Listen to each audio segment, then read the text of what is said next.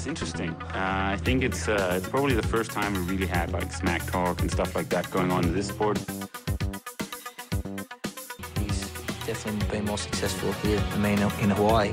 But I've beaten him up many times, and he knows that when all the people aren't around him patting him on the back, and he looks at himself in the mirror at night when there's no one else, he knows I'm the real deal.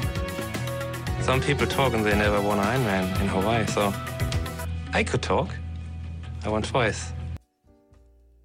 Kære alle lyttere, glædeligt nytår, og tak fordi I lytter med på årets sidste episode af Trioraklet, denne gang med Kasper Henrik Pedersen.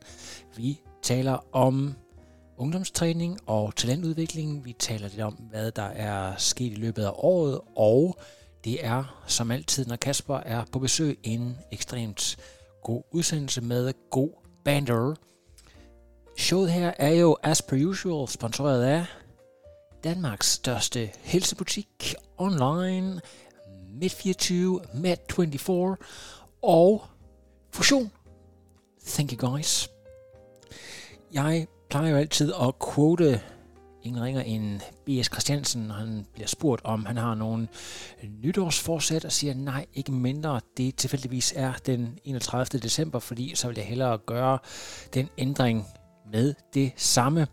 Øh, hvis jeg skal komme på øh, alligevel en eller anden ting, øh, nytårsforsæt for 2022, så skulle det være, at jeg vil til at lave flere live episoder i mine udsendelser, så det kan være, at det bliver min målsætning, at jeg vil til at bevæge mig lidt mere rundt, eller i hvert fald få sendt lidt flere invitationer ud, så folk kan komme til mit domæne her i Aarhus og få lidt flere snak, måske endda få nogle af dem filmet, så vi også kan komme ud på det der sådan YouTube.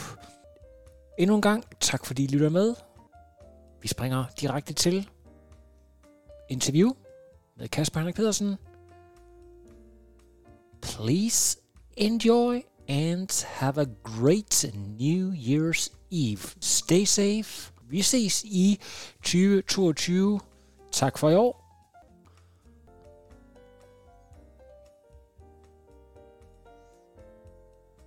Kasper, velkommen tilbage på podcasten. Har du øh, gjort mig øh, kunsten efter at spise dig øh, med i julemad?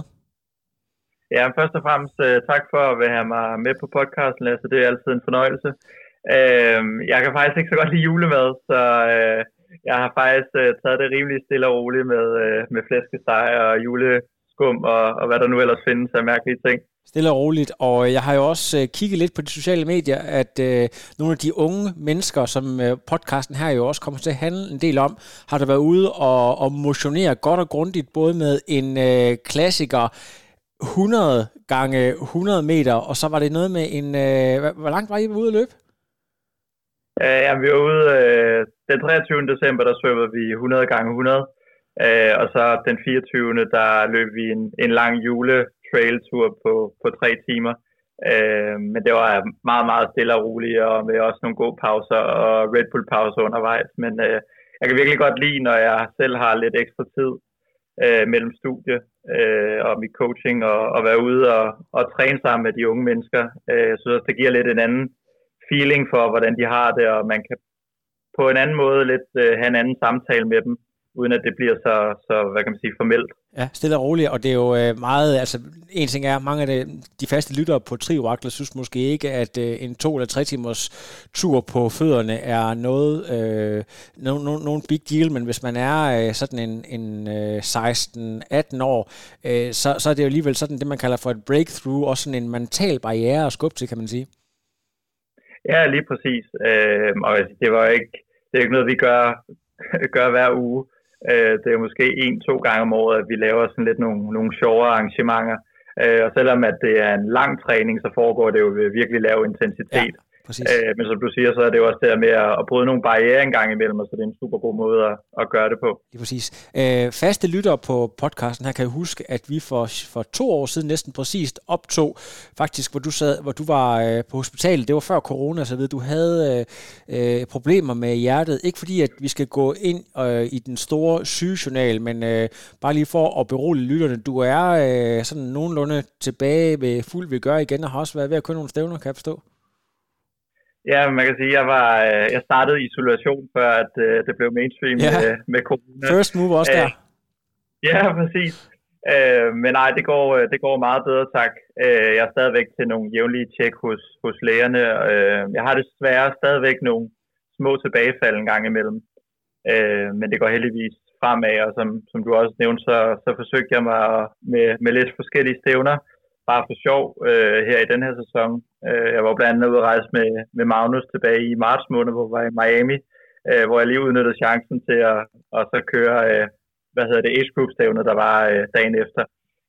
Så, så det synes jeg er super fint, men det er jo ikke med det samme elitære mindset, som jeg havde tidligere. Det er, det er blevet lidt mere motionister på, på hobbyplan.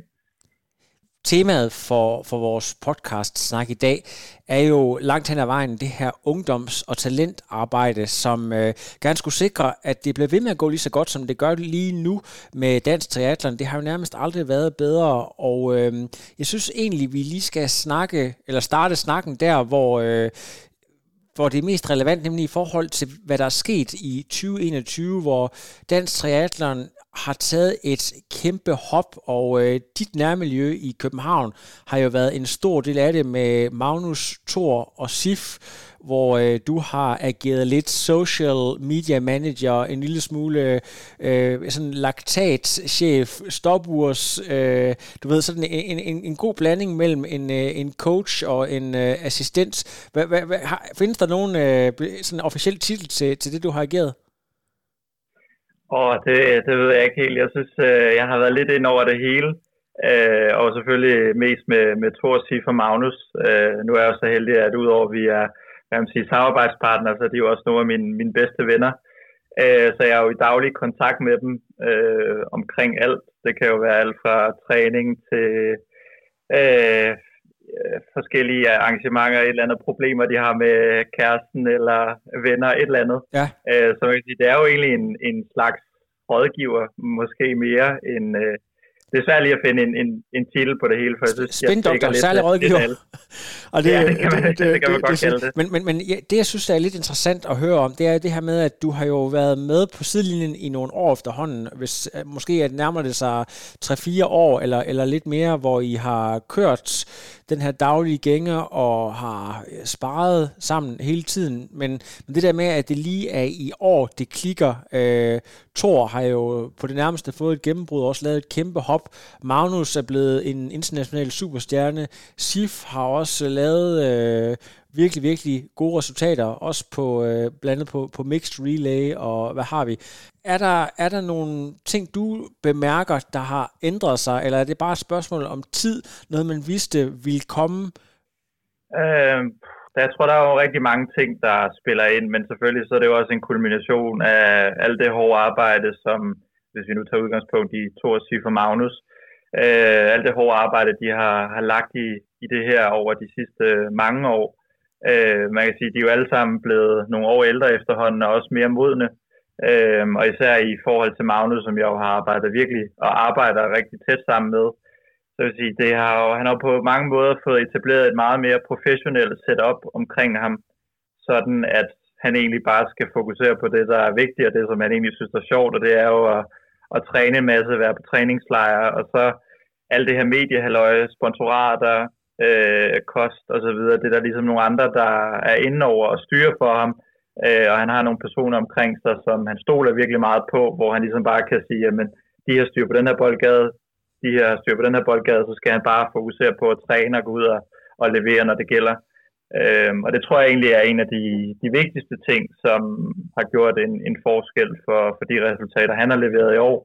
Øhm, og det samme, det gælder egentlig også Thor Sif. Øh, Sif blev færdig med sin studentereksamen her i sommer, så det har hun naturligt også gjort, at hun har haft noget mere tid til at træne. Nu har så været så heldig, at øh, hun havde et, et træthedsbrud, og så nu havde et styrt i øh, VTS i Abu Dhabi her, det sidste race på sæsonen. Øh, så hun er ikke helt rigtig kommet i gang med sin pro-karriere endnu. Øh, men jeg tror også, at øh, vi får nogle rigtig spændende ting at se fra hendes side af nu, når hun bare kan fokusere 100% på, på sporten. Lige præcis. Og Thor, han havde jo sit første sådan store internationale løb her i slutningen af året, hvor jeg tror, han blev nummer 6 i et øh, kæmpe stærkt felt. Og det ser jo også bare ud til, at øh, efter begyndte at glide olie, så ser det ud til bare, at, at nu fortsætter det bare. Nu, nu er han simpelthen on, on the right track. Ja, 100 procent. Øh, jeg tror også, det man skal huske med Thor, det er jo, at man kører ham hurtigt op imod en direkte sammenligning med Magnus, men der er jo trods alt øh, to eller tre års forskel, tror jeg det er. Øh, og det gør altså bare en ret stor forskel, øh, når man er i den alder. Øh, også i forhold til at, man sige, der er jo både noget med noget modenhedsmæssigt, men også bare noget fysiologisk og rent træningsbaggrundsmæssigt, øh, hvor jeg tror, at nu har Thor også endelig ligesom fundet sit sted i livet, øh, hvor han har fået lidt mere ro omkring sin, de omgivelser, der er omkring ham. Øh, også dermed, at han nu har kunne fokusere 100% på sporten i, i to år efter han blev færdig med gymnasiet. Det er jo også det, der ligesom begynder at give nogle resultater nu. Øh, og så synes jeg, at han har udviklet sig virkelig meget på, du havde ham selv på podcasten, efter han har haft, øh, jeg har været virkelig uheldig med, med styrt. Og der var han jo også selv inde på, at, at de her styrt har fået ham til at gå lidt i tænkeboks, øh, og tænke over, at der også er andre ting i livet end, end triathlon, og de ting uden for triathlon har ligesom også givet ham noget andet energi øh, til, når han så endelig skulle, ud og levere på race day. Øh, så, så det er virkelig spændende, og, og jeg følger dem alle tre. Lige præcis, og øh, alt de her ting, det er noget, der kører samtidig med, at du i øh, gennem lang tid efterhånden har været træner i Sigma, øh, og eller Sigmas ungdomsafdeling, og hvis vi lige prøver at genopfriske, for du har jo været på podcasten tidligere og nævnt det, Sigma, det har jo været den her svømmeafdeling, øh, som øh, Johnny Petreus for cirka 10 år siden øh, i noget samarbejde med Rasmus Henning dengang lavede en øh, triathlon-afdeling, der har kørt. Og hvordan, hvordan var det, du kom ind i den? Er det, er det der, hvor du selv har svømmet, eller er det øh, et, et, øh, et kan man sige, job, du har fået, mens du startede triathlon? Hvordan, hvad er historien lige? Hvordan, du, hvordan er du kommet ind i deres ungdomsafdeling? Øh, jamen, det var egentlig, jeg startede selv til tri øh, gennem Sigma 3 tilbage for, det er vel en, en 8-9 år siden efterhånden. Øh, Øh, og der var Sigma 3 jo allerede forholdsvis etableret på det tidspunkt. Øhm, og så Johnny, han efter noget tid, tror jeg det var en to-tre år, hvor jeg havde trænet i klubben, øh, vil han gerne kun fokusere på, på voksentri. Øh, og så mangler de en, en træner til at overtage ungdomsafdelingen, hvor at jeg har selv også været meget i, i tennisverden, øh, hvor jeg allerede tidligt der startede som, som træner, ikke på noget seriøst plan, men bare som en assisterende træner. Øh, Øh, men har allerede der lært at, at arbejde med unge mennesker for en meget tidlig alder. Øh, og så var det egentlig bare ret naturligt valg, at, at jeg kunne overtage posten, for det må efterhånden være 4-5 år siden, tror jeg. Øhm, og så vil jeg sige, der var jo ligesom en, en stor udskiftning, da Johnny stoppede som træner, hvor at, at der var nogen, der skulle til gymnasiet, som vidste de interessen for tri. Øh, og så tror jeg, holdet var nede på at, at være to eller tre medlemmer, da jeg startede som træner. Øh, så det har været lidt en lang proces med at få, få genopbygget holdet og også hvad kan man sige, genopbygge det ud fra måske en anden filosofi, end den Johnny havde, øh, hvor jeg ligesom skulle finde ud af, hvilken retning det var, jeg ville have, at holdet skulle gå i, og hvilken kultur det var, jeg ville have, der skulle være blandt de unge.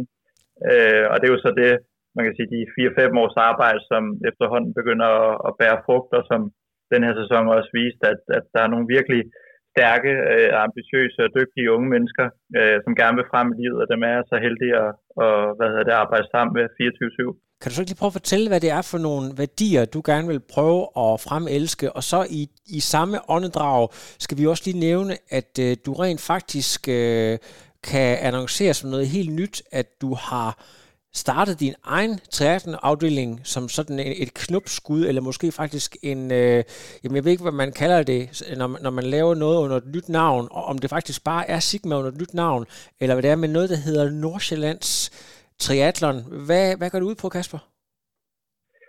Ja, men det er jo, man kan sige, det er jo stadig Sigma 3 under et, et andet navn, øh, på den måde, at det er de samme unge mennesker, jeg, jeg samarbejder med, men vi ligesom er ligesom gået ud af, af det her Sigma-regi, øh, og sammen med en rigtig dygtig forældregruppe, så har vi valgt at starte vores øh, egen triathlonforening, øh, som vi faktisk gjorde efter sommerpausen, så da man kan sige, den anden halvdel af sæsonen startede op per 1. august. Øh, og så det sidste halve år her har selvfølgelig været en lidt længere indkøringsproces, hvor at vi lige har skulle finde hoved og hale i det hele, øh, for det er trods alt noget andet, når, når man lige pludselig bliver en selvstændig forening, øh, og ikke har et kæmpe, hvad kan man sige, en kæmpe stor bestyrelse, som Sigma jo er bag sig, og hele det fundament, som de har bygget op over mange år, så skulle vi ligesom selv øh, plante os og skabe vores eget fundament og, og bygge videre derfra. Øh, men det er det, vi har startet, øh, og hvor heldigvis mange af, af de unge mennesker er, er rykket med over.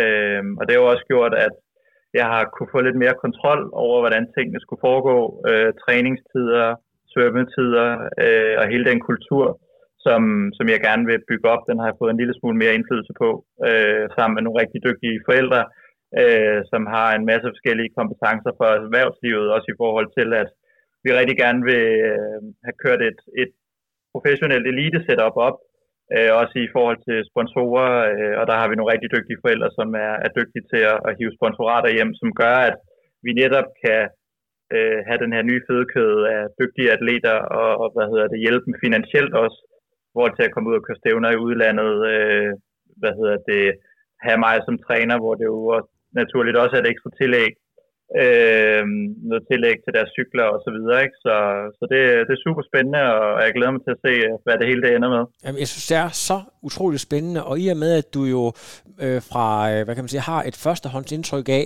hvad det kræver at være med helt fremme øh, blandt øh, Thor og Sif og Magnus, så har du også en idé om, hvad der skal til, og vi har jo siddet og arbejdet lidt, øh, før vi optog den her podcast, med hvilke emner vi så kunne tale om, og i den forbindelse, der, der sad jeg og så en, øh, Øh, en YouTube-video med Sam Long, øh, der jo øh, sådan meget øh, bombastisk proklamerede, at han øh, cancelled Christmas, fordi han ikke havde tænkt sig at blive øh, left behind med den udvikling, der sker lige nu.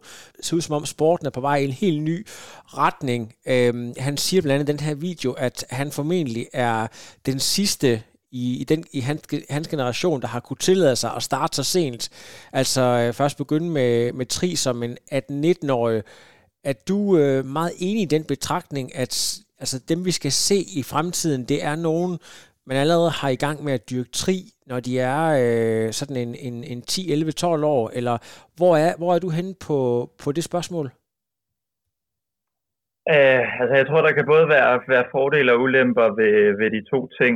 Uh, jeg tror ikke nødvendigvis, at man skal starte som 10-årig uh, øh, for at blive verdens bedste. Det er klart, at med det setup, som blandt andet nordmændene øh, har fået sat op øh, omkring Blumenfeldt og Gustav og ja, hele også deres ungdomsmiljø er jo selvfølgelig fantastisk, og der starter de jo allerede i en tidlig alder. Øh, men jeg tror også, man skal passe på med ikke at lægge for stort pres på de unge mennesker for tidligt, øh, fordi det, det kan bare give bagslag, og de har i forvejen et kæmpe pres for det skolesystem, der er her i Danmark, øh, hvor de jo allerede bliver bedømt på højre og venstre fra, at de ja, går i hvad er det, 5. 6. klasse, hvor de allerede begynder at få karakterer. Så jeg tror, at man skal passe på med ikke at, at smide et for stort pres på de unge mennesker, hvis, hvis de starter med tri tidligt. Øh, men for lige at vende tilbage til de spørgsmål, så altså, jeg tror, hvis man kigger på Magnus, da han øh, sådan for alvor begyndte med tri som, som 18-årig, der tror jeg ikke, at øh, man tænkte, at han ville være her seks år efter. Øh, så jeg tror ikke nødvendigvis, at man behøver at starte i en tidlig alder, og hvis man gør, så tror jeg, det er virkelig vigtigt, at også som noget af, af det, jeg har stor fokus på i min coaching, det er, at man ikke lægger for stort pres på de unge mennesker, øh, og egentlig, hvad kan man sige, mere udvikler øh, de unge mennesker, frem for at man ligesom udvikler atleten, hvis det giver mening. Ja, Øh, altså, øh, altså de får sådan nogle, øh, hvad kan man sige, life skills mere end øh, at man, øh, kan man sige, prøver på at, at rykke deres VO2 max og, og, og den slags. Er, er det det, vi tænker? Er det det, du taler om? Ja, lige præcis. Og at den træning, man laver, øh, det er i hvert fald meget det princip, jeg kører efter, at den træning, vi laver, er ikke nødvendigvis for, at de skal være dygtige nu, men for, at de skal være dygtige som senioratleter. Ja. Øh, så det, jeg ligesom har fokus på i, i min coaching, især med, med de unge mennesker, det er ligesom at lære dem at få skabt et godt fundament, lære dem alle de her rutiner, rytmer, der er omkring at være en elitesportsudøver. Ja. Øh, så det kan være altid noget med søvn, kost, øh, faste træningstidspunkter, øh, men også bare altså hele det sociale øh, i forhold til, hvordan de balancerer skole og deres træning, øh, og som du også siger, det her med at give dem nogle life skills, fordi øh, jeg tror ikke nødvendigvis, det er så vigtigt, at man laver en, hvad kan man sige, en, en speciel periodisering med træning af de unge mennesker allerede i en, i en tidlig alder, øh, fordi jeg tror for dem, der er det bare vigtigt, at de får lagt nogle træningstimer, men at det, det ikke går ud over deres skole eller deres sociale liv, men der ligesom er ligesom en, en hårfin balance i det hele, som vi ikke, vi ikke mister dem i en, i en for tidlig alder. Øh, det var blandt andet, altså jeg har selv lavet den fejl med, med nogle af de ungdomsatleter, som jeg arbejdede med tidligere, øh, hvor at jeg lagde lidt for stort pres på dem, og det blev lidt for seriøst i en for tidlig alder. Øh, og det gjorde simpelthen bare, at, at ja, det var så min skyld, at, at de måske mistede interessen for sporten, fordi at man skal tænke på, at de har jo i forvejen et stress og et pres fra deres skole, fra deres forældre, noget andet. Så hvis de også har en eller anden coach, der står på kanten og sørger for, at det hele tiden skal være sådan lidt, øh, hvad hedder det, Hitler-format, øh, ja. hvor at, øh, der bliver lagt, lagt et unødigt pres på dem, så tror jeg hurtigt, det kan blive for meget for, for de, de unge atleter. Øh, og det jo også, altså ligesom da jeg var øh, en aktiv atlet, øh, så udvikler man sig jo som atlet, og på samme måde udvikler man sig også som, som træner. Der tror jeg, at har lært, at der er nogle andre ting, der er vigtigere for de unge mennesker, hvor at det er klart, når man så når et vist niveau, så er det klart, så er der nogle andre ting, der, der bliver mere nødvendige, og der bliver netop træningen, med periodisering af, hvornår man ligesom laver hvad, øh, mere vigtigt, end, end det er, når de er unge. Jeg går ud fra, at du har et, et drømmemål om at skabe fremtidens landsholdsatleter, eller folk, der kan gå op og blive de nye Magnus og Høgenhav og Bækkegaard og alle de her. Øh, men, men, men de betingelser, der har været for at skabe sådan en rød tråd, har jo været en lille bitte smule udfordret, i og med, at der har været ret stor udskiftning på landstrænerposten, men samtidig så er min fornemmelse også, at der har været rigtig god dialog. Vi har snakket om, at du taler ofte med Jens. Jens taler ofte med øh, Kasper Geil og Rokkedal, så på den måde er der god dialog mellem klubberne, men sådan oppefra det der øh, den der røde tråd, der kører hele vejen igennem fra forbundet og ned til klubberne, har måske øh, manglet en lille smule konsistens. Ser du det som et problem, og er det noget, I, I sådan har overvejet det der med, at vi skal altså ikke ryste på hånden her, bare fordi, at, øh, at der, der bliver skiftet lidt ud på landstrænerposten. Hvordan ser du egentlig det? Øh, jeg tror, det har været et problem tidligere, øh, men nu har vi jo fået lavet de her tre regionale kraftcentre, eller elitecentre, ja. øh, i Aarhus, Odense og her i København, hvor at, som du siger netop med Torben og Jens, og så ved jeg faktisk ikke, om det er Stubager eller Geil, der står for, for hvad hedder det, kraftcenteret i Odense. Øh, men, men de er jo de er jo begyndt at kommunikere meget mere, øh, både i forhold til deres kortdistanceatleter og langdistanceatleter, øh, og også at spare med hinanden, fordi triathlon er jo også stadigvæk en, en nichesport, og det er jo ikke fordi, at, at øh, de store øh, talenter øh, bare hænger på træerne. Øh, så jeg tror også, vi skal, vi skal passe på de dygtige atleter, vi har, og alle de atleter, vi har for den sags skyld. Ja. Øh, og der tror jeg bare, det er vigtigt, at øh, vi hele tiden sparer med hinanden og, og trækker på hinandens erfaringer, øh, og sørger for at hvad kan man sige, arbejde i en, i en fælles retning. Øh, man kan sige, selvom at der er måske forskellige uh, træningsfilosofier og de forskellige måder, man gør det på, så tror jeg, det er godt, at uh, også at der bliver lavet nogle forskellige camps i løbet ja. af årene, og jeg tror også uh, her i slutningen af, hvad var det, oktober eller november, uh, der mødtes, uh, der tror jeg, de havde den første elite-camp faktisk med de her regionale kraftcentre, ja. hvor de alle sammen mødtes, uh, og det tror jeg bare, at, at det er virkelig vigtigt, at, at de ja, også nogle af kommer ud af deres måske normale træningsboble og, og træningsgruppe, men også ser nogle af de andre og, og spare med dem. Hvis vi bliver lidt konkrete her, hvilke elementer i træningen tror du er vigtigst at få strømlignet, hvis man, hvis man gerne vil det samme sted hen? Hvad er det for nogle skills, som er ekstremt fundamentale for, at vi øh, kan producere øh, internationalt altså, altså atleter, der kan begå sig internationalt. Øh, er der noget, du sådan kan fremhæve så, som særlig vigtigt, at øh, det, det, det er vi skulle enige om øh, over hele linjen? Øhm, jeg tror ikke, det er så voldsomt vigtigt faktisk med, med hvad hedder det, man kan sige, vores seniorelite. Jeg tror, det er mere med vores ungdomselite, at det er vigtigt, at... Er det, er ja, at vi får, får skabt, man kan sige, det er allerede lidt i gang med, at vi får, får hvad hedder det, en bedre kommunikation, også ungdomstræner imellem. Der er også blandt andet blevet lavet den her talentgruppe øh, til 2022, som er et nyt koncept for, for forbundets side af, øh, hvor man ønsker at samle nogle af de dygtige talenter, vi har hjemme i Danmark. Øh, og så har vi faktisk også fået etableret tre små øh, ungdomskraftcenter, kan man sige, øh, igen på Sjælland, Fyn og, og Jylland, øh, hvor der også kommer til at være nogle årlige camps. Øh, men det, jeg ligesom tror, der er vigtigt, det er, at vi ikke kigger så meget på deres præstation nu her, og hvad de går ud og leverer nu her, men, men tænker meget mere langsigtet med de unge atleter. Øh, fordi at, altså, de udvikler sig jo nærmest bare fra uge til uge. Og jeg tror ikke, det er så vigtigt at kigge på, om, altså nu, nu snakker jeg, øh, hvad hedder det, af egen mund her, at jeg synes, der har været lidt for meget fokus på, at der har været nogle specielle kravtider, og ja. hvis du ikke ligesom kunne klare de her kravtider på både svøm og løb, jamen så er du ligesom bare ude af systemet. Ja. Og så giver det bare nogle lidt dårlige dynamikker, synes jeg, fordi der er bare nogle af dem, man bare lidt efterlader ved siden af.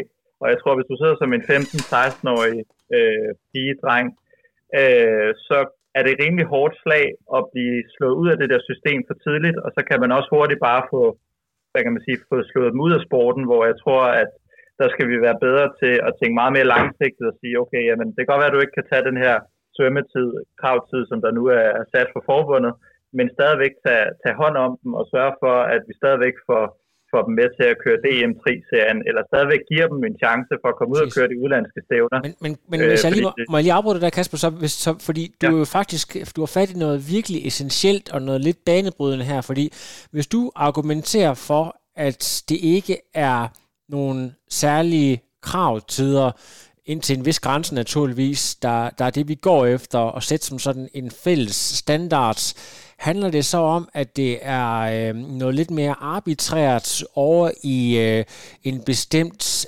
mentalitet, en mindset, en holdning, altså folk, der ligesom er dedikeret på en bestemt måde, er det, er det, det, er det den slags produkter, vi forsøger at at fremelske, eller hvad, hvad, hvad er det? Øh, kan, altså, kan, man, kan man overhovedet skære sådan over en, øh, en fælles list, for at bruge et øh, gammelt dansk udtryk, øh, med noget, man, man, man arbejder hen mod, øh, som noget, at det, det, det skal ligesom øh, gælde over hele linjen for alle de ungdomsatleter, vi arbejder med? Altså, som du selv siger, så skal der jo selvfølgelig være et, et vist niveau på svømningen og, og, og løbet. Øh, og jeg synes sågar også cyklingen, som jeg jeg synes bliver sat lidt for meget til side. Øh, hvad hedder det, både for, hvad kan man sige, forbundets side af, men også trænere generelt. Øh, at, men, men der skal jo ligesom være en, en hvad kan man sige, øh, et, et mindset, som du også siger, som, som man skal kigge lidt mere på, end bare at kigge på de deciderede kravtider, som, eller de svømmetider, de kan, eller løbetider, eller cykeltider, men også kigge på hele setup'et omkring de unge mennesker, og, altså fordi de kommer jo øh, som, øh, hvad hedder det, Bambi på glat is ind i den her sport, og de skal jo lære at få opbygget det her fundament, og det er jo derfor, det er så vigtigt for, for de unge, vi har, som virkelig gerne vil noget med sporten. Det kan godt være, at de ikke har det essentielle øh, svømmeniveau, eller cykel- eller løbeniveau, men man kan ligesom se, at okay, der her, der har vi en ung atlet, hvor mindsetet er der, viljen til at gøre arbejdet er der, jamen, så synes jeg også, at vi skal fagne dem og tage dem med ind, og netop tage dem med på de her forskellige camps, der er, Øh, også for, at de lærer at, at spare med de andre unge mennesker, og også altså noget af den problematik, jeg har set ude i, i vores ungdomsmiljø, det er det her med, at de kan nogle gange godt føle sig som, som palle alene i verden, og øh, når de ligesom går i skole, og så, så kommer de der med deres, deres store øh, frokostmadpakker, så sidder ja. sidemarkeren siden af og spiser en gulerod. Øh, og de på en eller anden måde godt føler sig lidt anderledes end de andre. Øh, og der tror jeg, det er vigtigt for dem, at de netop kommer med til nogle forskellige camps, arrangementer, whatever, og ligesom ser, okay, men der er også andre, der laver den her, eller lever den her livsstil, som ja. de gør, øh, for at de, de lidt, altså det her, vi har snakket også om det, du og jeg, det her med fear of missing out, øh, syndromet, der ligesom kører i øjeblikket. Og især blandt unge mennesker nu, når der er sociale medier og Lige hvad hedder det, Snapchat og alle de her ting, Øh, men, men jeg tror også, at altså, ja, derfor så er det vigtigt, at vi får samlet de unge mennesker, øh, og ikke altid kigger så meget på, på de her forskellige kravtider. Men, men, men når vi så taler om det her med at lære øh, om en bestemt kultur, en træningskultur, det her med at slukke fjernsynet klokken 9 om aftenen og stå tidligt op og gøre det hver dag, så, så prøv lige at fortælle lidt om, om betydningen af, at man har nogle rollemodeller i nærmiljøet. Det kan være rollemodeller bare inden for øh, gruppen, måske nogle af de lidt ældre, eller nogle af de lidt hurtigere, der er rollemodeller for nogle af de nye, eller nogle af de hurtige inde i KTK.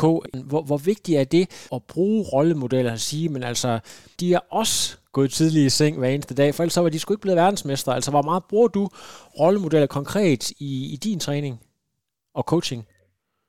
Øhm, altså nu naturligt så, fordi at jeg arbejder så tæt sammen med Magnus i Fortor, så, så de unge er jo naturligvis ret interesserede i at høre, hvordan at, at de gør i deres ja. dagligdag.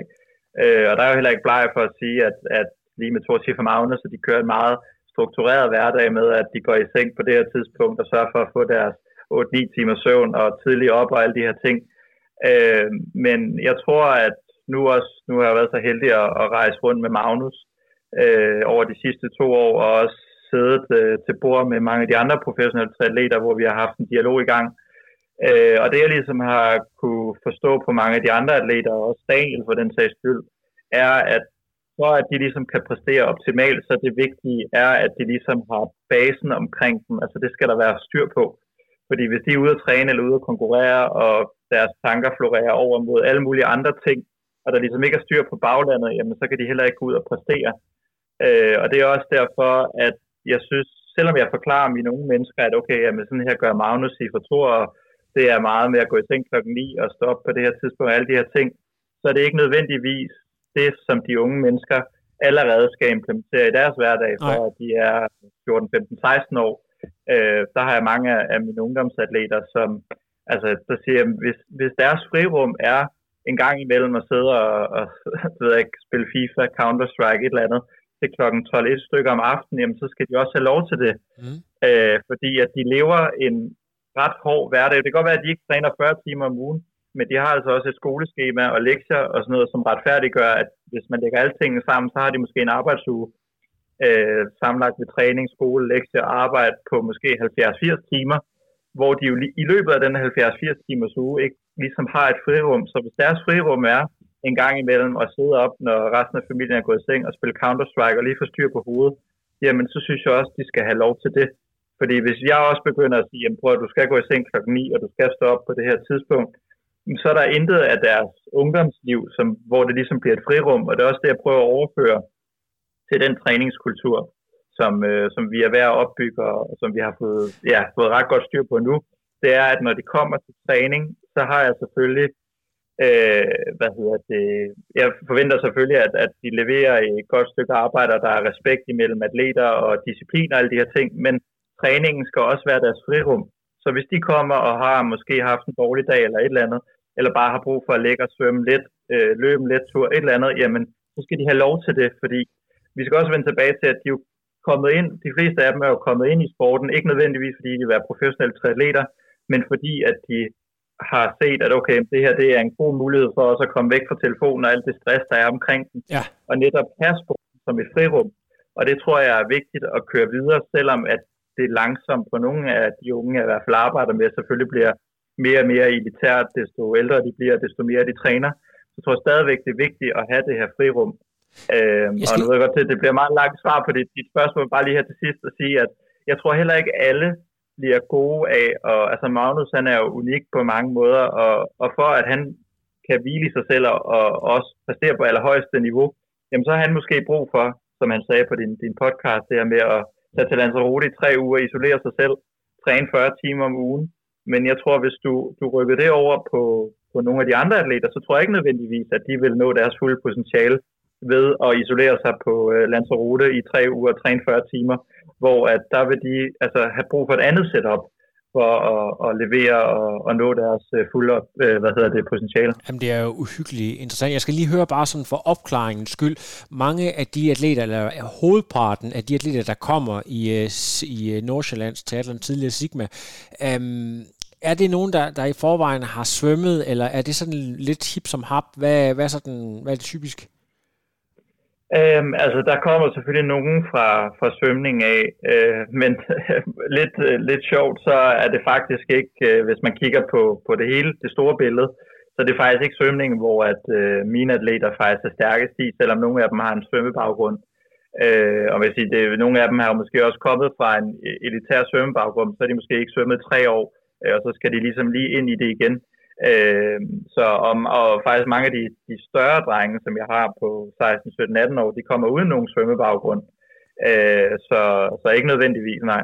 Men jeg tænker bare, hvis nu at hovedparten er for eksempel gamle svømmere, vil du så ikke, eller det er i hvert fald min tanke, at de måske øh, har sådan en øh, indgroet træning, træningsdisciplin, som andre ikke har, at det er lidt nemmere at forstå, hvad det, det her det handler om. Øhm, altså, er, er der noget om det, eller, eller det, det, det svæver lige så meget i, i vinden, som øh, hvis de var kommet fra alle mulige andre steder?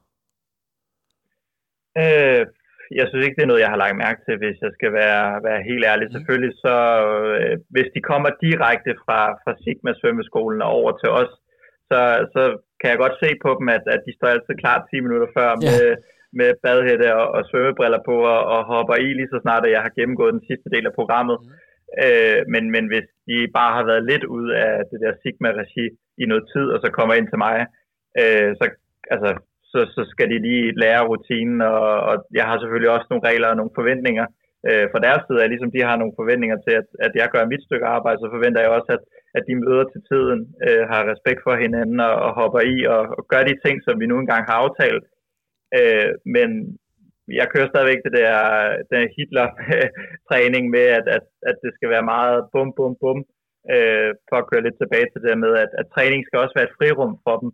Øh, og det er også der, at nu har vi efterhånden etableret en, en lidt større elite ungdomsgruppe i, øh, i vores forening, øh, og de ungdomsatleter snakker jeg jo med øh, ja, dagligt, øh, også for ligesom at komme mere under hud, på huden på dem, og man kan sige, jeg er måske mere en, egentlig en ven end en træner, fordi jeg tror, især med de unge, så er det virkelig vigtigt at hele tiden have en føler ude på, hvor at de ligesom er hen i deres liv, om der er et eller andet, der det kan være problemer med kæresten, eller et eller andet med familien.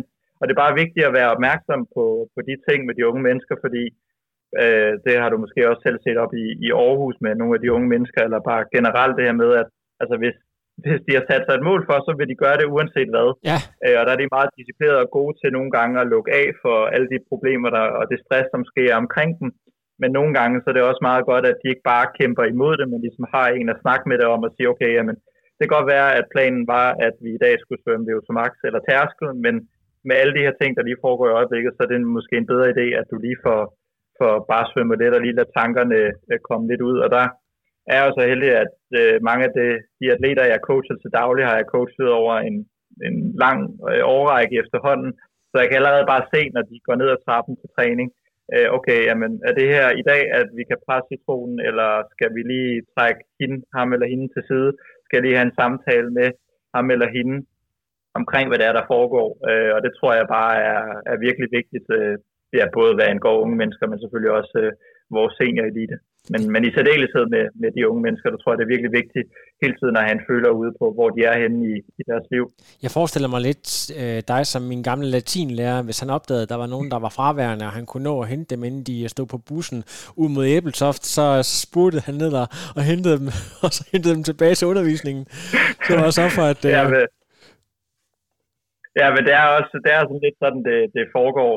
Øh, og og det, er, altså, det er jo bare den træningsfilosofi, jeg har, øh, og coachingfilosofi, jeg har med de unge mennesker, at, at jeg kan virkelig godt lide at bonde med dem, og det var også, øh, som vi snakkede om i starten af podcasten, nu har vi jo lavet de her øh, lidt forskellige julearrangementer, hvor at jeg også er ude og træne med dem, og altså, jeg er heller ikke bleg for, at et par gange om ugen, så, så hiver jeg måske lige, det kan være øh, Nicoline, Silas, Frederik, Selma, skriver til dem og siger, ved du hvad, vi to vi svømmer lige sammen i dag, fordi og så, med, så bliver det ikke så formelt med, at jeg ligesom har øh, ringer til dem og siger, nu har vi lige en samtale om, om hvad hedder det, træning og coaching og alle de her ting, men det bliver lidt mere uformelt ja. med, at okay, lad os lige tage ned og svømme, og så, du ved, når man bare har dem øh, under fire øjne, så er det bare meget nemmere at snakke med dem og have en åben dialog med dem, fordi der ikke er alt det der støj for, for alle mulige andre. Og, øh, og det er i hvert fald, ja, det, det er noget af det, jeg anvender virkelig meget i, i mit arbejde med de unge med at, at have dem under fire øjne, fordi der, der bliver altså bare sagt nogle andre ja, ting ind. engagere sig, ja. sig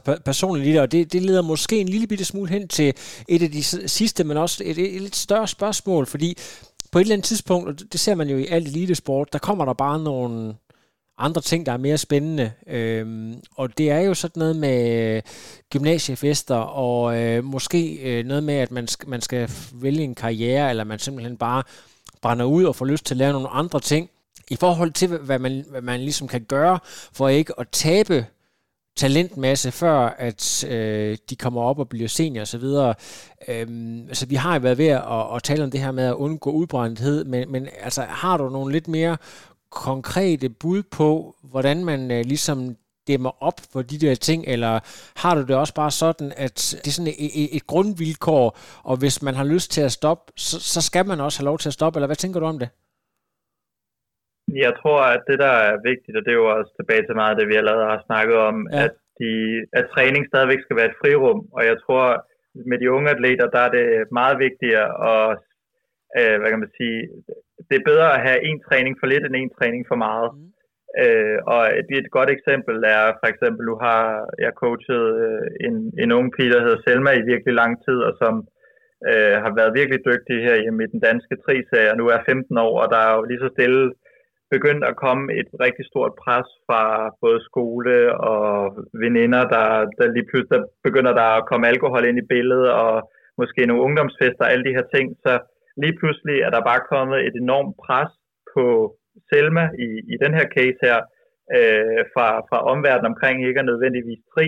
øh, og nu er der jo lige kommet den her talentgruppe for eksempel, øh, hvor at hun jo var et, et oplagt bud at få ind i den talentgruppe, men hvor at jeg faktisk var inde og, og tage beslutningen for hende og sige, jeg synes ikke, at hun skulle gå ind i den her talentgruppe, fordi lige nu er hun på lidt sådan et øh, balancebræt i, i forhold til, at okay, jamen, er sporten for meget, og der er også nogle skole og veninder, og hvad skal jeg fokusere på? Og der tror jeg, det er vigtigt at give, hvad kan sige, give ungdomsatleterne lov til også at gå ud og, og prøve tingene lidt af. Og altså, du er også kun ung en gang, og lad os så sige, at øh, hvis vi tager Selma som eksempel her, at hun lige har et år, hvor at hun vil gerne gøre det godt i 9. klasse, få nogle gode karakterer og være lidt mere sammen med veninderne, jamen, og måske stadigvæk holder sin træning en lille smule ved lige, som hun også gør nu her, ja. og siger, okay, jamen, så tager hun et år ud af kalenderen, hvor der måske er lidt mere fokus på det, så kommer hun tilbage i sporten, og så er hun altså stadigvæk kun 16 år. Altså, øh, og et godt eksempel, Jan Frodino, ikke hvad han 41 efterhånden, og stadigvæk ja. i sport. Øh, så jeg tror, at det på sigt gør det ikke noget at lige tage et år ud i kalenderen, hvor der måske ikke er så stor fokus på sporten. Ja. Men det her med, at det også bliver et aktivt valg for atleten selv at sige, okay, jamen, vil jeg træne i dag, eller vil jeg ikke træne? Det skal ikke være min beslutning, det skal ikke være deres forældres beslutning, det skal være noget, der kommer fra dem selv af. Øh, og det, det tror jeg bare er, er virkelig vigtigt, uanset om det er man kan sige, elite ungdomsatleter, eller bare nogen, der er her for at have det sjovt at være, være aktiv. Er dine er det der egentlig så unge, at de bruger sådan noget som training peaks, eller er det mere sådan day to day? Altså, sidder du og, og følger med og logger ind, uh, ligesom mange andre, der sidder og lytter med her som age group og kender det der med, hvis de har en træner, så uh, grønt er godt, rødt er ikke så godt. Altså, har du, kører du det system, eller hvordan er det? Ja, altså jeg har virkelig mange af mine ungdomsatleter, som vi kører over Training Peaks, og især dem, som selvfølgelig er inde under vores, vores elite-koncept, som vi har startet op, øh, følger jeg jo selvfølgelig på Training Peaks, men altså netop med den elite-gruppe, som vi har, der er jo i daglig kontakt med dem. Vi er jo så, så heldige at have rigtig mange fællestræninger, hvor jeg jo står på kanten og ser dem, men altså altid, når jeg kører hjem på træning, så ringer jeg altid lige en eller to af dem op, øh, og lige får gennemgået træningen lidt mere face to face. Øh, og, øh, og ligesom hele tiden har han føler ud på, okay, jamen skal vi måske lige øh, skrue lidt ned for den træning, der er i morgen i forhold til intensitet, og hvad med skolen, fordi deres skole veksler jo også hele tiden. Så kan det være, at de får nogle modul, moduler aflyst, så har de måske lige pludselig tid til at træne. Øh, det kan også være, at de lige pludselig har en stor opgave, jamen så skal det være den store opgave, der er i fokus, og ikke deres træning, og så skal vi fjerne den i Training Peak. Så altså, selvfølgelig så sidder jeg altid i weekenden, laver en plan for den kommende uge, øh, men det er meget, meget, meget sjældent, at øh, jeg ikke går ind og ændrer et eller to træningspas i, i løbet ja. af ugen, fordi at de jo netop hele tiden kører på det der balancebræt i forhold til deres skole og socialliv og, og træning. Ja. Kan du godt nogle gange mærke, øh, fordi du har jo efterhånden trænet nogle år, øh, den der med, hvor, hvor det begynder at, at sejle, altså ikke sejle på den måde, at der er ikke noget, der bliver lavet, men øh, at man måske føler, at det er i virkeligheden mere for at plise dig som træner, end egentlig at gøre træningen, fordi at der simpelthen er too much. Altså måske hvis eksamen, eksamen nærmer sig, eller personen bare har en, en dårlig periode. Er, er det noget, du har tænkt over, noget du har snakket med nogle af atleterne om? Ja, men jeg tror, det går lidt tilbage til, at jeg jo er i daglig øh, kontakt med, med alle de atleter, som, som jeg coacher, især på Training Peaks, at øh, vi når aldrig ud dertil, hvor at de ligesom føler, at det er et behov for, altså at de skal opfylde et behov for mig, ved at jeg ser, at, at der er grøn i Training Peaks, frem for at det er deres eget lyst og behov for at træne, ja. der bliver opfyldt. Øh, altså fordi jeg er jo hele tiden i, i kontakt med dem, så øh, ofte så siger de jo faktisk, at de gerne vil lave den her træning, men hvor jeg så inde og siger, prøv at høre, jeg kender dig godt nok til, ja. at vi er lige på, på toppen af stressbarometret, så vi cutter lige den her træning ned i morgen, eller vi laver slet ikke noget træning. Øh, og det er jo også, altså det veksler jo også meget for, for hvad hedder det, øh, atlet til atlet i forhold til, at der er nogle af de ungdomsatleter, jeg har, de træner hver dag. Øh, der er også nogle af de ungdomsatleter, jeg har, som træner måske kun 4-5 gange om ugen, men stadigvæk er en del af den her elitegruppe og også leverer øh, virkelig godt øh, og har et, et, et godt potentiale til også at levere det på længere sigt. Øh, men det er også tilbage til det med, at jeg tror ikke, at vi kan sætte ungdomsatleter ind i en boks og sige, at det er kun det her system, der virker, fordi de har bare en så forskellig hverdag, og, og noget andet er også, man kan sige, der er også stor forskel på piger og drenge, fordi piger, der er måske, har jeg oplevet i hvert fald, et lidt mere socialt behov i forhold til, at de skal ud og øh, mødes over på en café, eller hvad hedder det, ud og få en drink, eller whatever, afhængig af deres alder selvfølgelig hvor at der er det lidt nemmere for drengene på en eller anden måde at måske sige fra og sige, jamen jeg sidder bare hjemme og spiller FIFA, eller de spiller FIFA med drengene derhjemme, så der er også noget med noget resolution, hvor at med pigerne, der er det bare meget mere socialt med, at de har deres sociale pigegrupper, hvor at de gerne vil ud og mødes, og så kommer de sent hjem og alle de her ting, så det skal man også lige tage højde for. Ja. I, i deres træning. Ikke? Øhm, okay. Og det, ja, bag til det der fear of, of missing out, det, Præcis, Nej, det, det, det, det, jeg siger, det, det, det er det store, eller kan man sige det store, eller jeg, det hedder Fear of Missing Out, eller som jeg, jeg hørte et, et fantastisk ord, YOMO, Joy of Missing Out, det, jeg elsker det. Hvad hedder det. Jeg tænker på, er der sådan en, et, et sidste, en sidste brik i puslespillet, som du godt kunne tænke dig, eller noget, du godt kunne tænke dig, at vi som triathlon, hvad kan man sige, triathlon forbund, eller Danmark som nation arbejder hen imod at få løst, for at det bliver endnu mere strømlignet, end det er nu i forhold til talentarbejde og rekruttering? Øhm, nej, men jeg tror, at det er virkelig vigtigt, at vi fortsætter med at have hvad man sige, så dygtige rollemodeller, som vi jo har hjemme i Danmark på den danske triathlon-scene med Daniel, og vi har Alberte, og Magnus, uh, Thor og Sif. Og, altså, jeg tror, det er virkelig vigtigt for de unge at have nogen at spejle sig i og se op til, fordi det er bare noget andet, når øh, det er nogen fra Danmark, der gør det godt på den store scene ja. i forhold til, hvis det er Sam Long eller Sanders øh, i USA. Altså det bliver lidt mere fjern, hvor at hvis det er nogen herhjemme, jamen, så, så bliver det lidt mere målbart at sige, okay, jamen, hvis Magnus kan, fordi ham har jeg jo lige set, jamen hvis han kan, det, så kan jeg også. Øh, men jeg tror, at det vigtigste for ungdomsarbejde er for, at vi bliver ved med at rekruttere øh, talenter øh, i fremtiden, så tror jeg, det er, at vi har fokus på, at vi træner personen, og vi træner ikke atleten.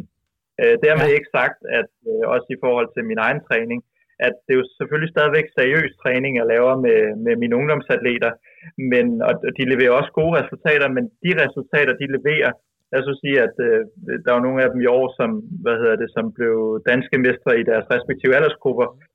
Det jo ikke noget, vi gik efter, det var bare en bonus. Fordi det vi træner imod, det er, at de lærer at få skabt et godt fundament omkring dem, og lære alle de basale ting omkring at være en atlet øh, i forhold til at, hvad hedder det, ja, alle de her rutiner og de forskellige ting, der nu er omkring at være en atlet, det tror jeg er virkelig vigtigt at lære dem det. Øh, og så kan man sige, når de endelig skal ud og finde de der sidste 3, 4, 5 procent, det er jo ikke dem, de skal finde nu i forhold til, det kan være noget vægtoptimering og alle de her ting. Det er jo ikke nu, at de skal ud og finde det, fordi hvis de lærer at få styr på fundamentet og basen omkring at være en atlet, så tror jeg også, at det giver dem de bedste forudsætninger for at, at levere på lang sigt. Jo, præcis. Altså, kan, kunne man ikke godt, øh, det er sådan en lille djævelens advokat fra min side, at det er egentlig relativt få mennesker, der bærer hele det her koncept, altså når vi snakker om sådan et kraftcenter, hvis øh, der kommer en eller anden øh, stort firma og tilbyder Jens Petersen Bak en, en øh, en stor pose penge, for eksempel rekrutterer ham til Tyskland, fordi han er så god, at han skal derned og, og gøre det samme med Torben Rokkedal og, øh, og Geil eller Stubær eller hvem det er, og så hiver ham ud af ligningen, så kunne man godt frygte, at korthuset kommer til at vælte en lille smule. Kunne man ikke godt forestille sig, at, at man ligesom får kørt nogle flere i stilling, eller kan der ikke være en fare for, for noget ustabilt der? Øh, jo, det kunne der jo selvfølgelig, men jeg føler i hvert fald, øh, og det er også det, det billede, jeg har af det, der foregår i Odense og hvad hedder det, øh, hvad hedder det, Jylland, at der er virkelig god kommunikation imellem ungdomstrænerne og, hvad kan man sige, de regionale øh, cheftræner, de her kraftcenter, øh, som vi også var inde på. Altså, jeg har sparet virkelig, virkelig meget med Jens. Mm. Øh, jeg blev selv coach af ham, da jeg var lidt mere aktiv triatlet øh, mig selv. Øh, men nu her med coaching-siden, og især med de unge, altså jeg sparer virkelig meget med Jens, og jeg ser virkelig meget op til den måde, han gør tingene på. Også fordi, at Jens er virkelig god til det her kommunikative med sine atleter. Øh, og det kan også være, at både Jens og jeg er måske ikke øh, de stærkeste i forhold til, hvad kan man sige, hele det fysiologiske. Selvfølgelig ved vi en masse ting, men vi går ikke helt ned i den mindste detalje med, at vi skal, altså ligesom nordmændene for eksempel, men vi er rigtig gode til at kommunikere med vores atleter. Øh, og der tror jeg, at altså, der har jeg brugt Jens virkelig meget som en hjælpende hånd, når jeg har haft nogle spørgsmål, og det virker også til, at det er det, der foregår i Aarhus, hvor at der sidder Marian jo som, som ungdomstræner og også nu øh, talentansvarlig øh, i Aarhus, og jeg, hvad jeg forstår, så sparer han også utrolig meget med Torben, og deres ungdom, eller hvad hedder det, deres øh, senior øh, elite og ungdomselite sparer også sammen. Øh, og det tror jeg gør netop, at lad os sige, at Torben eller Jens eller et eller andet skal, skal videre i systemet, hvad jeg ikke tror og håber, de skal i forløbet, at, at så er vi allerede ved at køre, køre nogen i stilling, fordi at vi allerede kommunikerer på, på kryds og tværs. Men, men så er der jo nok nogle stykker, mig selv inklusiv, der, der, der måske stusser en lille smule og siger, hvis det her system, det virker så godt, som det lyder til, at der er ikke nogen, der har noget dårligt at sige om det, og ja, man kan sige, at resultaterne taler jo lidt for sig selv. Altså, hvad er det lige præcis, vi skal bruge en senior land. Nu kommer jeg til at lyde som Knud Brix fra, fra genstart, det skal jeg lige stoppe med. Hvad, er det, øh, altså, hvad er det præcis, vi skal bruge landstræner til? Altså, øh, hvilken rolle er det, en fremtidig landstræner kommer til at udfylde ud over sådan en ren administration? Øhm, altså, hvad, hvad er det, vi lige står og mangler der?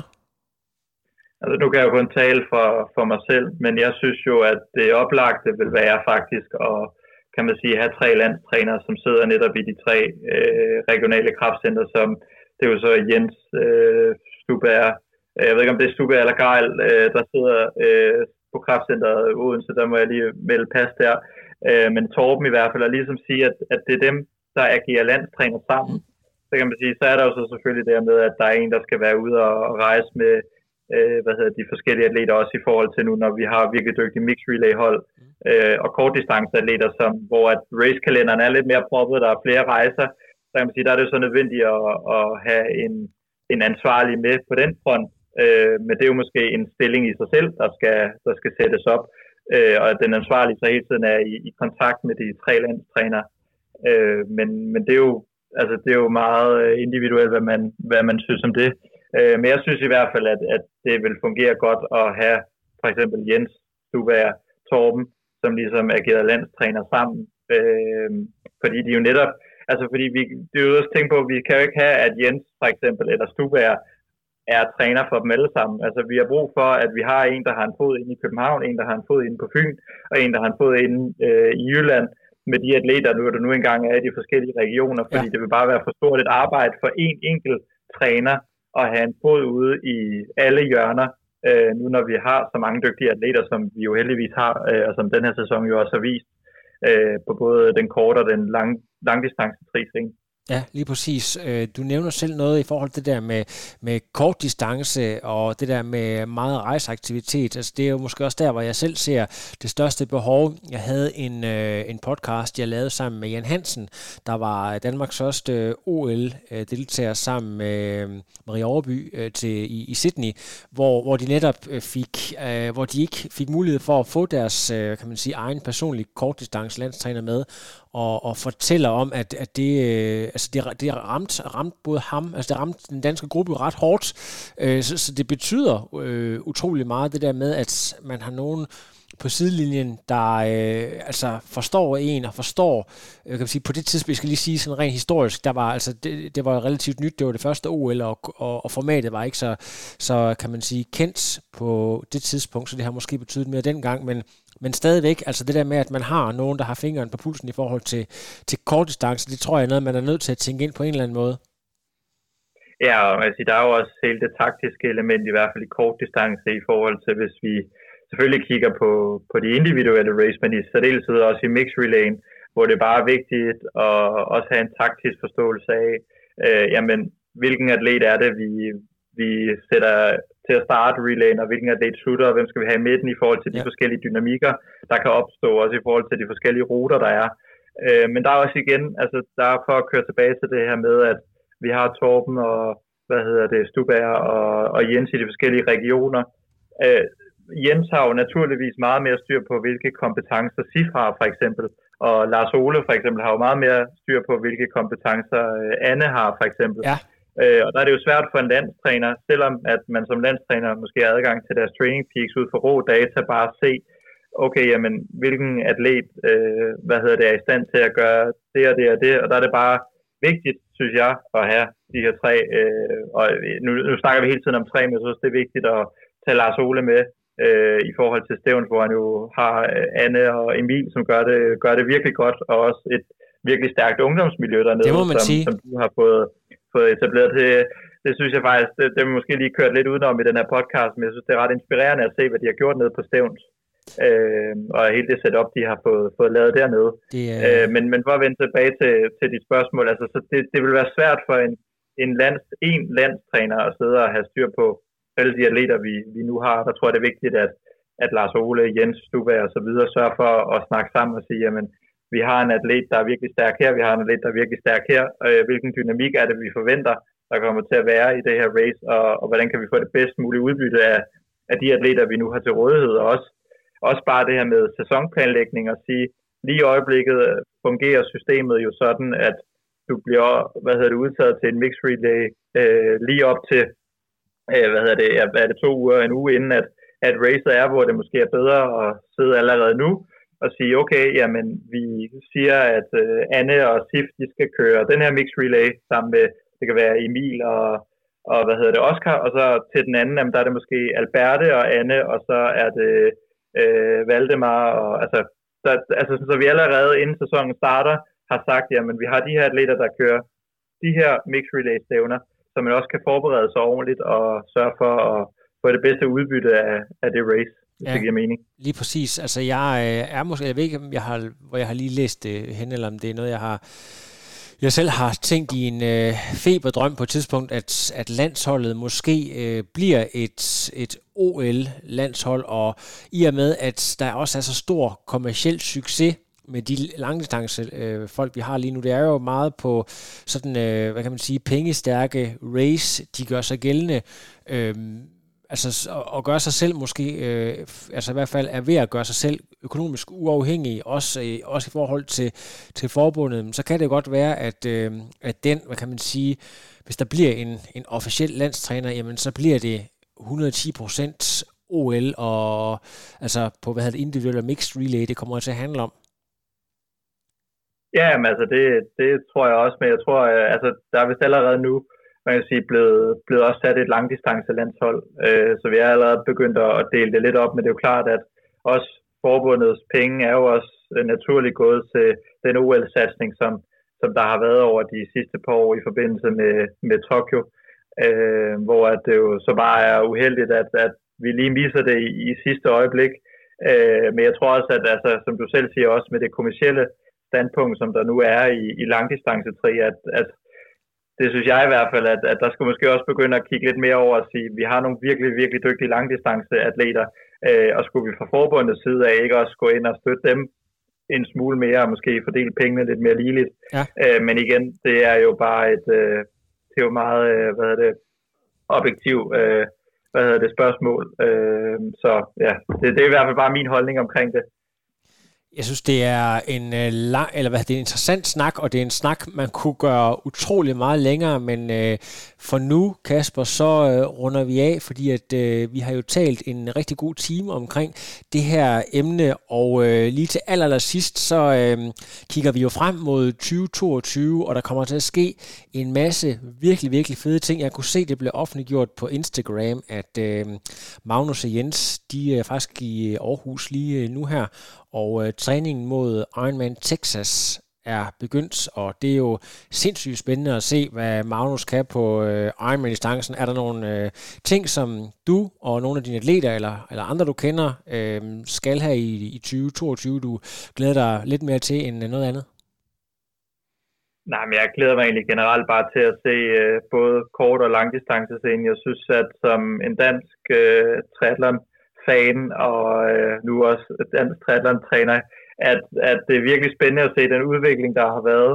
Øh, og vi kan jo nærmest ikke, øh, hvad hedder det, bruge en weekend uden at kigge i vores øh, Ironman tracker eller slå ind på World Triathlon Series for at se tri race, fordi vi er så godt repræsenteret i, øh, i hvad hedder det, ja, samtlige distancer øh, efterhånden. Øh, så jeg synes bare, at altså alt det arbejde, som Daniel, Magnus, Alberte, Valdemar, øh, Anne, Emil gør. Altså, jeg synes, det er utrolig inspirerende, og jeg håber jo selvfølgelig, at som, som en af de ungdomstrænere, der sidder herude, at, at vi jo selvfølgelig kan være med til at om 5, 6, 7 år, jamen så de unge atleter, jeg arbejder med nu, øh, er dem, der lige så stille begynder at komme frem i billedet også, og at alt det arbejde, vi gør lidt mere bag kulissen, øh, efterhånden vil, vil, hvad hedder det, komme lidt mere til syne. Øh, og så, altså, ja, så synes jeg jo generelt bare, at, at det, er, det er fantastisk at følge sporten efter at PTO også er kommet mere på banen. Øh, I særdeleshed med langdistancetri, som jo er blevet meget mere seværdigt, og det er blevet meget mere attraktivt for, øh, hvad hedder det, triatleter at, at gå mere all in på sporten, fordi at, at pengeposen bliver, bliver delt lidt mere, mere ud af, og ikke kun til, til top 3. Det er, jeg synes, det er genialt. Kunne du, kunne du egentlig forestille dig, nu arbejder du sådan meget i, i ungdoms- og talentregi, men kunne du forestille dig at blive en træner på et tidspunkt, der, øh, der simpelthen øh, bliver kontaktet af et allerede etableret topnavn. Hvis uh, Sam Long han ringer, øh, når han øh, bliver 30 år, og siger, jeg har hørt, at øh, du, mm. KP, er the man, with the secrets. Altså, er, er det sådan en drøm, du, du egentlig har, altså? Øh, altså, jeg vil sige, min, min store, øh, hvad hedder det, øh, drøm, det er, altså, jeg elsker virkelig at arbejde med ungdomsatleter. Jeg tror også, det er det, jeg er bedst til. Jeg har også nogle, øh, faktisk nogle professionelle atleter, jeg også træner ved siden af, og age group atleter, men det er ikke det, jeg har allermest fokus på at rekruttere ind i, i hvad hedder det, mit squad. Det er mest ungdomsatleter, fordi det, som jeg er rigtig dygtig til, det er at være i kommunikation og daglig kommunikation mm. med de unge atleter, og hvad kan man sige, på en eller anden måde bonde med dem og, og sætte mig i deres fodspor, hvor at øh, selvom jeg selvfølgelig har styr på træningsfysiologi og hvornår man skal gøre hvad, så for eksempel lad os tage en som, som Torben, altså han er jo længder foran mig, hvad, hvad det angår. Ja. Øh, og hvis man skal have de sidste 2-3 procent, så er det måske ikke mig, man skal, skal opsøge. Øh, men, men der er, er jeg også rigtig god til at, at faktisk spare med en masse mennesker i mit netværk, blandt andet Mads Tersbøl, ja. øh, som du også har haft på podcasten. Ham, ham sparer jeg rigtig meget med i forhold til træning, øh, fordi han er virkelig skarp på, på det område. Øh, men jeg tror, hvis, hvis Sam Long han ringede en dag, så, øh, så ville jeg jo nok være meget, meget bæret over, at han øh, ville ringe mig op, men jeg vil nok sende ham, ham videre i systemet, for jeg tror, det er, er ungdomseliten, jeg, jeg er bedst til. Øh, men, men det er ungdomsarbejde, som jeg bruger virkelig, virkelig meget tid på. Og man kan hurtigt gøre en hovedregning. Altså jeg har 20 ungdomsatleter, øh, og i hvert fald 50 procent af dem er jeg i kontakt med øh, dagligt. Øh, og det er jo hurtigt, løber hurtigt op i en halv time, 40 minutter øh, snak hver gang. Ikke? Og så, øh, hvad hedder det, så, så går, øh, går timerne hurtigt, ikke? og jeg skal jo også have noget søvn en gang imellem. Men du har gjort, øh, noget, du har gjort noget smart. Du har valgt dit, uh, din kundebase op i Nordsjælland, så jeg går ud fra deres forældre, de har relativt mange penge. Det, det, de kører i hvert fald rundt på nogle, øh, på nogle fine cykler, det, det vil jeg da godt Så hvis man skal være klaverunderviser eller triathlon-træner, så handler det om at, at finde uh, sin, etablere sig et sted i Nordsjælland. Helst, hvad hedder det, helst nord for Lyngby. Ja, ja, men det er det, det. Men altså, jeg vil da også opfordre de lyttere, som nu engang hører med, hvis, hvis de har en, en ungdomsatlet eller de forældre eller andet, som kunne tænke sig at dyrke triathlon og, og høre, hvad det er, så er de jo velkommen til at, at tage, tage kontakt til os i vores uh, forening. Ja, lige præcis, og, og det, skal vi, det skal vi lige have med, fordi at uh, Instagram, du, du, du kører på flere forskellige konti. Hvad, hvad er nemmest at nå fat i hvis man har nogle spørgsmål, eller hvis man godt kunne tænke sig at træne med? Det gælder både, hvis man selv er ungdom, eller hvis man har et barn, der er ungdom. Øh, jamen altså, jeg har min private Instagram, som hedder Kasper Henrik Pedersen. Øh, det er et rigtig dansk navn, og bare ud i et. Øh, der kan man tage kontakt til mig med, ellers så har jeg også min, øh, min firma Instagram, som hedder KP Sports Endurance. KP Sports øh, Endurance. Hvor man også, det er præcis, hvor man er meget velkommen til at, at skrive eller ringe, hvis man har nogle spørgsmål. Ja, det er fantastisk. Nåede vi omkring det hele, Kasper? Ja, det synes jeg. Det, tak fordi du vil have mig på, på showet, altså. Det er altid en fornøjelse. Ja, det er en fornøjelse at tale med dig, og øh, til øh, lytteren derude, nu ved jeg faktisk ikke, om der når at komme en podcast, men jeg har en lille øh, hemmelig sag i skuffen, øh, men ellers så til alle lyttere derude, rigtig godt nytår, og øh, der kommer en masse spændende udsendelser i det nye år, så det kan I godt glæde jer til.